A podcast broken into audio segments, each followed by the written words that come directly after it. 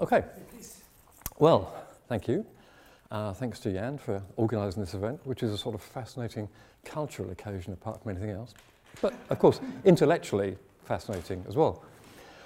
Okay, I want to talk about the Catuskoti and um, its relationship to modern non-classical logic. And there's a bit of logic in this, and I'm aware that many of you are not logicians, so it's not going to be heavy-duty logic. I'll wave my hands at various points, hopefully, and give you enough idea. And uh, what it has to do with the relevance of this occasion, I will save until the end, by which time it will be much clearer. Okay, so we're going to talk about the Catuskoti and its perambulations. Um, and I'm going to do it in three stages, four corners, five corners, more than one corner. You'll see why those are appropriate titles in a minute. And then we're going to have a coda on the ineffability. okay, so um, stage one, four corners. So the Catuskoti, of course, is um, a venerable uh, view in Indian metaphysics or logic. I'm not sure whether it's one or the other, but it doesn't really matter. And it makes its appearance in Buddhist literature in the earliest sutras, which I'm sure you're familiar with.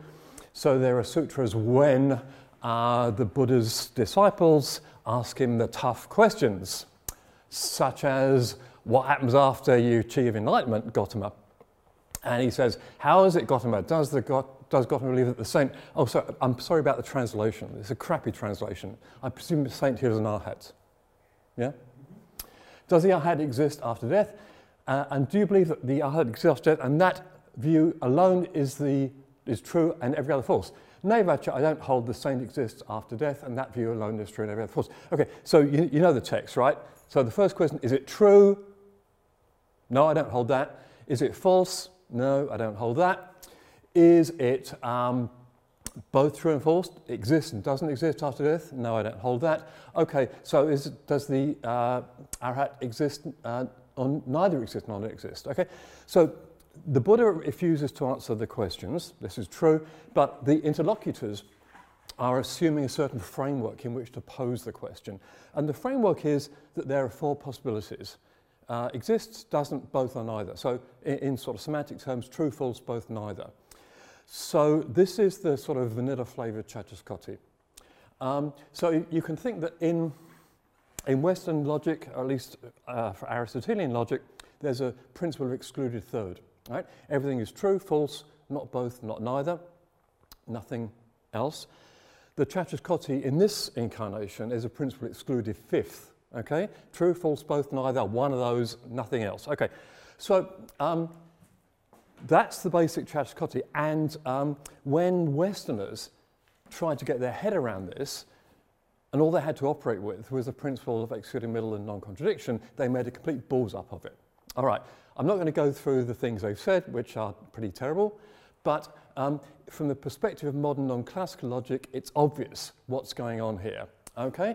So there's a logic called first degree entailment, um, and you can see the four kotis of the Catuskoti before your very eyes. Okay, so um, there are four truth values, true and true only, false and false only, both true and false, and neither true nor false, okay?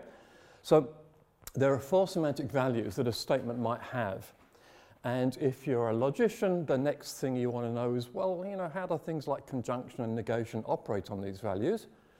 Okay, well, uh, true and false are the, you know, the old-fashioned favorite values, no change there. If you negate a true, you get false. If you get a false, you get true. If you negate something that's both true and false, you get something that's both true and false. Right? And if you negate something that's neither true nor false, well, that's neither true or false as well. So negation behaves like that. And conjunction uh, is the greatest lower bound. What that means is that you go down the arrows, essentially. So if you conjoin B and F, you get F. If you conjoin T and F, you get F. If you conjoin B and N, you go down the arrows, you get F. So you just go down the arrows until you hit something, right? Um, and that's conjunction. And disjunction works dually, just turn it upside down. And this is a many-valued logic. So in classical logic, that is Frege-Russell logic, there are two truth values, true and false, and a valid argument is one which preserves truth. So in a many-valued logic, um, what plays the role of truth is designation. And a valid argument is one that preserves designated values. So in this structure, the designated values are T and B because they're both species of truth. This is true only, this is true and false, but they're both true. So a valid argument is one which um, preserves these designated values. Now, an argument is valid if all the premises, if all the premises take either the value B or T, so does the conclusion. All right, this is a very, very standard piece of contemporary non-classical logic, um, and uh, it, um, the thought that uh, this represents a contemporary version of the Catuskoti is sort of obvious once you've seen it. Okay, it doesn't need a great deal of argument. All right, so that's stage one. Now, stage two. Um, in the little sutra that we've just had, the Buddha refused to answer those questions. And um, why he refused to answer the questions is not obvious. Uh, in some of the sutras, he says, you know, don't worry your pretty little heads about this, my boy, just get on with uh, meditation, you know. Uh, and in some sutras, well, none of these may apply. Anyway, that, that, that lays on the table for 700 years or so until you get to Nagarjuna. And when you get to Nagarjuna, something else seems to happen. Okay. So if you read the MMK, you find this passage in 22. Empty should not be asserted. Non empty should not be asserted. Neither both nor neither should be asserted. These are used only nominally. How can the tetralemma of permanent and impermanent, etc., be true of the peaceful? How can the tetralemma of finite, infinite, etc., be true of the peaceful? Now, uh, I realise that there are issues about how you interpret this passage, and I'm sure that Mark is going to disagree with me, but this won't be the first time, so that's fine. Um, prima facie, at least, to my way of reading, this says there are possibilities for which you can apply none of the corners of the koti. Okay? Um, the peaceful, if you look at it in this chapter, is actually the state of the arhat after death. Um, although in the next chapter of the MMK, uh, Nagarjuna says, and that's exactly the same as ultimate reality. So you can think of it as either. Um, and what this is saying is that he runs through the four possibilities and says if you take the state of the arhat after death or of ultimate reality, you cannot apply any of these things to it. And these are the only things you can say about it. It's got to be one of these, right? You can't say any of them. So uh, it certainly looks as though he's saying there's a fifth possibility, namely ineffability, about which you can't say anything. Um, and uh, I, I, think at least several people in the Madhyamaka tradition interpret these remarks that way. Okay, so how do you make sense of this? Well, it's easy. Okay, there's our old Catuskoti, and then we've added a fifth value, namely E, which is none of the above. Okay, all right, so uh, those are the five truth values. How, do, um, uh, how does the rest of the machinery work? Well, um, the designated values, those are the things that valid arguments preserve, are the same as before. You don't want to preserve ineffability. Well, I suppose you might do on a good day, but anyway, the, as far as this logic goes, all right, these are the designated values. Um, the connectives work as before except that you've got this extra guy to worry about. Um, what does ineffability do? Suppose you negate something that's ineffable. What do you get? Something that's ineffable, right? Or if you get, if you, if the negation of something is ineffable, then that thing must be ineffable, right? Same for conjunction. If you conjoin something which is effable with something which is ineffable, what do you get? Well, something that's ineffable. So in other words, this, this, this guy here acts as a, as a computer scientist say, uh, garbage in, garbage out. Um, if your input to your truth function is ineffable, so is your output. And that's the only condition under which you get something ineffable. Okay, um, so there's a sort of subtlety here because normally logicians think of the bearers of values as statements. Now, E here is ineffability. Now, it doesn't make much sense to say that a statement is ineffable, right? So you have to sort of reconceptualize what the bearers of values are. And the obvious candidate are states of affairs. So um, you have to think of uh, states of affairs having a structure, a conjunctive structure, a negational structure, and so on. And these five truth values now belong to these.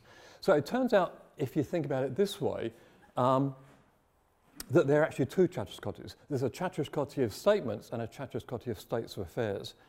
Um, and that actually has some exegetical clout because in the MMK, Nagarjuna argues often by reductio. And it's a four-way reductio. If there's a fifth possibility, it's not a correct reductio because you're missing a possibility. All right? That's okay because he's using the reductio of statements, which is four-way. Okay, so that's okay. You can argue by four-way reductio if you're talking about statements, but now we're talking about reality. Okay. So as a piece of mathematical machinery, it's no problem, and it seems to be doing roughly what's required. All right, now, this is where it gets a bit more interesting and more speculative. Um, if anyone tells you that something is ineffable and then gives you an argument as to why this is so, they obviously have a problem. Because even to explain why it's ineffable, you've got to talk about it. Um, what I'm going to go on to say will address that issue, but I'm going to leave that for discussion if you want to raise it, because I want to talk about another issue. And that's this. Um, this guy, I'm sure you all know and love. The Buddha's teaching of the Dharma is based on two truths a truth of worldly condition and ultimate truth. Those who don't understand this distinction between the two truths don't understand the Buddha's profound truth. Without a foundation in conventional truth, the significance of the ultimate cannot be taught without understanding the significance of the ultimate. Liberation cannot be achieved. Okay, fine. Look, if, if Nagarjuna had been my research student and he'd come to me and said, uh, I want to say this, I'd have said, you're, you're an idiot. Okay, look, the Abhidharma people believed there was a conventional truth, which is a conceptual construction, and there's an ultimate truth of things which has svabhava. Now, look, in the first 23 chapters, Nag, you've been showing there's no such thing with swings with Sahaba. Just forget ultimate truth, right? But he didn't. Okay. So there's a real issue of how you understand ultimate truth in the context of Madhyamaka. Of course there is. And just to make things really interesting, of course, yeah, get this. There's not the slightest difference between cyclic existence and nirvana, not the slightest difference between nirvana and cyclic existence. Whatever is the limit of nirvana, that's the limit of cyclic existence, etc. You all know this passage. Um, so nirvana is it's the state of the arhat after enlightenment, it's ultimate reality. Uh, samsara is cyclic existence, that's conventional reality. So he, he's just told us there are two realities, and now he's saying there's no difference between them. I think this would have been rejected by mind. um, okay, I, I, think these two passages put together actually pose um, one of the most touchy subjects of Madhyamaka exegesis, both in the uh, Eastern traditions and in the Western traditions. Um, the Cowherds wrote a book on it and still didn't get it right, I think. Never mind. Okay, so, all right. A standard way of addressing this issue is Chandrakirti's, which says something like, and you guys can correct me if I'm wrong, there's only one reality, but it has two aspects an ultimate aspect and a conventional aspect, a bit like two sides of a coin.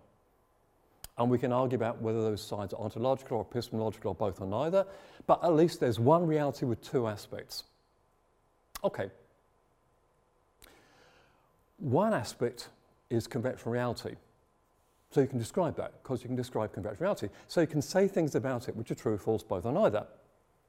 And the other aspect is ultimate. And the ultimate, as we've just seen, is ineffable. All right. So what does this mean? So it means one and the same thing can be both describable and indescribable. Or one aspect is describable, you can say something about it. One aspect is indescribable. In other words, a state of affairs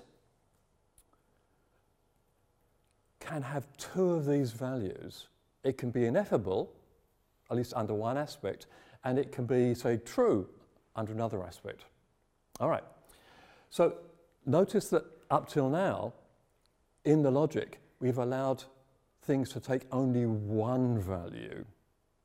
Okay, now we're going to allow things to take more than one value. So the logical machinery I've described till now is a many-valued logic. Um, I'm going to give you a slightly more recent development of many-valued logics, which allow for truth bearers, whatever they are, to take more than one value. So um, we're going to have the same values as before, five of them, um, normally one thinks of an evaluation as a function. So this thing, which, this is something which takes a truth bearer as an input and gives you a unique, a unique value as an output. Um, we're going to think of now an evaluation as a relation which relates every truth bearer to at least one value, maybe more. So something can take the value of ineffability and truth. Um, all right, how do the connectives work? Well, they work pointwise, which is what you'd probably think of. So let's just do a quick example. Suppose you've got something which is E and false, right? So those are its values, and you negate that. You do it, well, what do you negate? So that's A, right? What's not A? Well, when you negate E, you get E, and when you negate F, you get T. So you just operate individually on the atoms. And suppose you've got um, something that's E and F, and something that's E and T, and you can join those. What do you get? Well, you just do it point-wise, right? E and E is E. E and T is E. Well, you got that. F and E, it's E, you got that. F and T, well, it's F. So those are the four possibilities.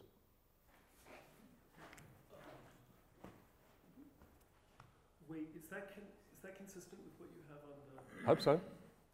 Yeah, because I used a different example. Here it's TNF, right? There it was E and, e and T. Sorry, I, I, just wasn't looking at what I'd done. Um, but you, you, is the idea clear enough? You just work on the components point-wise. Yeah, yeah, yeah, I see. So it's every combination of the constituents. All right, um, and the only other thing you need is um, to know what, how you define validity in this context.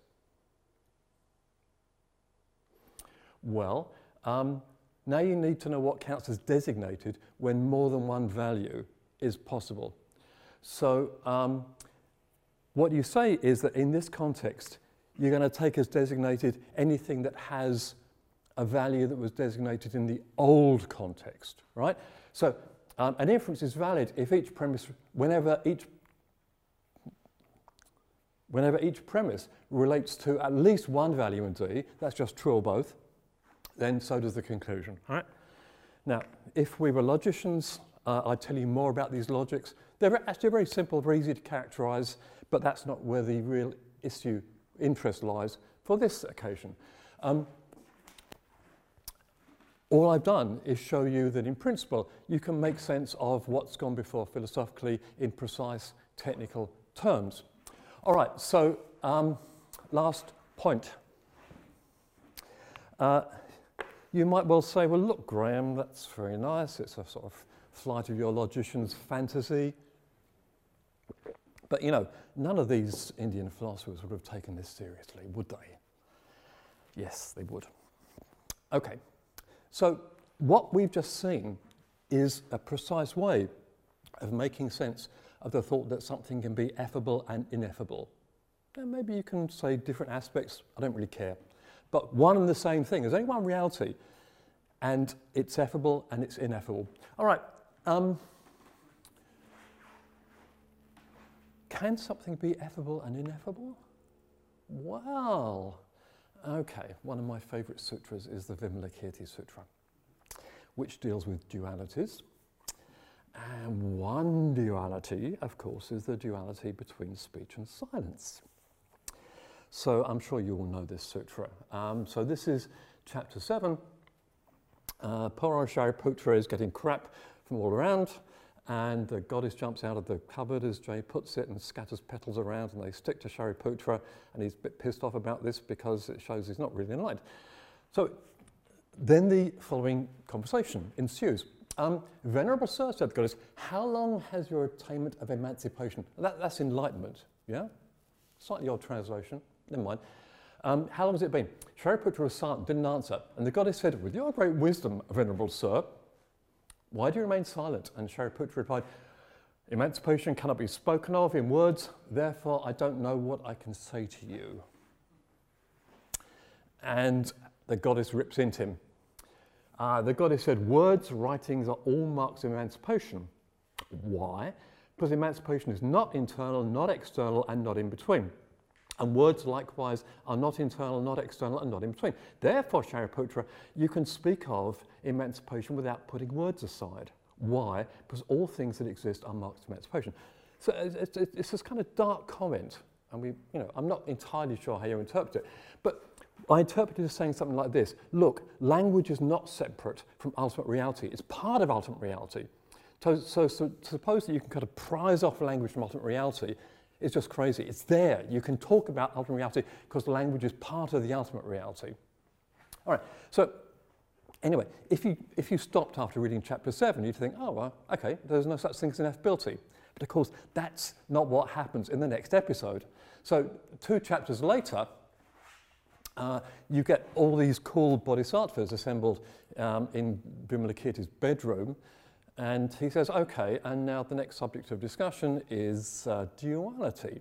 And of course, we know there are no such things in the ultimate. What does it mean to be non dual?